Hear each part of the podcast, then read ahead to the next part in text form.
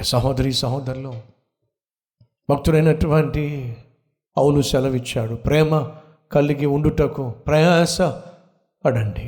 It is not easy to love. ప్రేమించడం అంత సులభం కాదు. గాయపరచబడుతూ, నిందించబడుతూ, వేధించబడుతూ, వాదించబడుతూ, విచారిస్తూ ప్రేమించడం అంత సులభం కాదు. కానీ పౌలు అంటున్నాడు, అందుకే ప్రయాసపడండి. ఎవరిని నువ్వు ప్రేమించలేకపోతున్నావు? మనలో ఎవరైనా ఉన్నారా?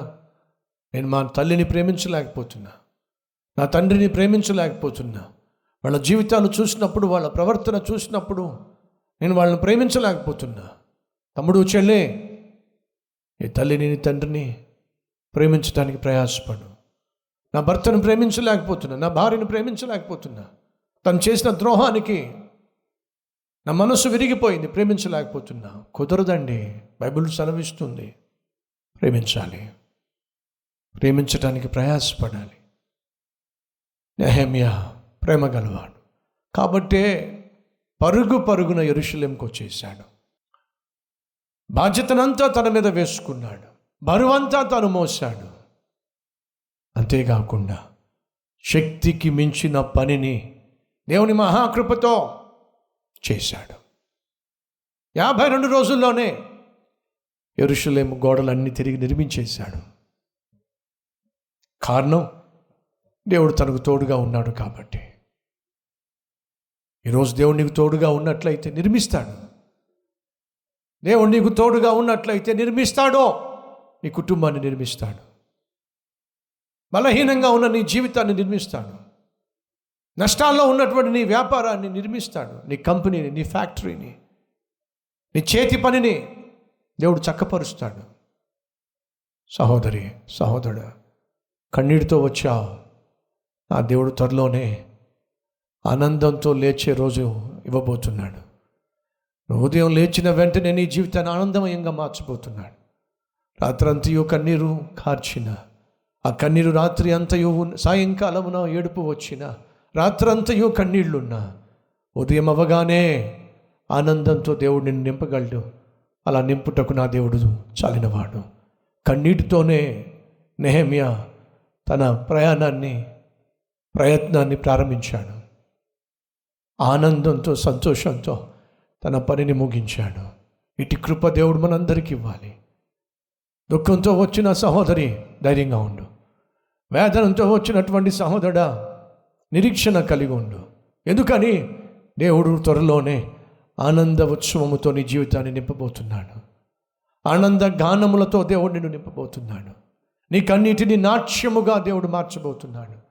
కానీ అది ఏ కన్నీరు? పరిశుద్ధమైన కన్నీరు, పవిత్రమైన కన్నీరు.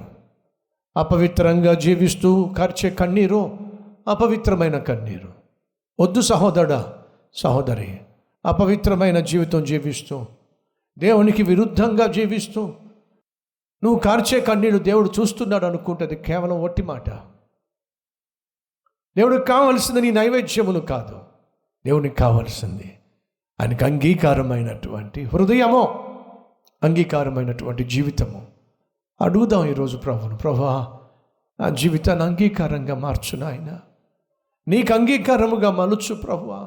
నా మాట తీరో, నా ప్రవర్తన, నా పద్ధతులో నాయన, నా పరిచర్య నీకు అంగీకారంగా మార్చాయా, నీకు మహిమకరంగా తీర్చాయా. నా లోపాలను సరిచేయి నాయన, నా బలహీనతలను తొలగించు నాయన, నా బాధల నుండి విడిపించాయా, నా బంధకాలను తెంచివేయి నాయన, నీ సన్నిధిలో చేస్తున్న ప్రార్థన ఆలకించాయా, కనికరించాయా, నా కన్నీటిని నాట్యముగా మార్చు నాయన.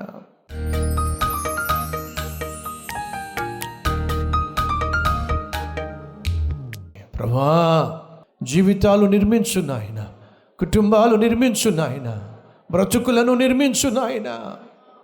ఈరోజు నీ సన్నిధికి వచ్చిన నీ బిడ్డల జీవితాలను నిర్మించాయా, నీ చిత్తానుసారంగా, వాక్యానుసారంగా, నీ ఉద్దేశానుసారముగా నేను మేము నిర్మించబడాలి నాయన. మార్చయ్యా, కన్నీటి ప్రార్థనా పరులుగా మమ్మల్ని మార్చు నాయన. ప్రేమ కలిగిన వారిగా మమ్మల్ని మార్చు నాయన, ప్రార్థించేవారిగా మమ్మలను మార్చు నాయన.